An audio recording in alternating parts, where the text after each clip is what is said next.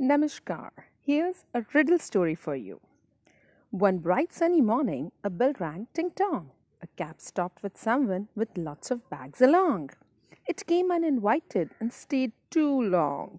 It locked us, it blocked us, it ate, it drank, it grew here and proved everything wrong.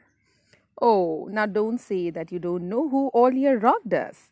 It brought anxiety, fear, and testing grounds even taught us patience and slowing down. It came with baking, cooking, and yoga lessons. It gave kids a long pending Sunday vacation. It's like that gummy acquaintance who neither leaves us nor plans to believe us. Lately, we have learned to live with it, to fight it, and even drive with it. So, an unwanted guest can also teach life's unique lessons. There's always something to learn. Just look around us. Life happens when unplanned event knocked on us. Tell me the name.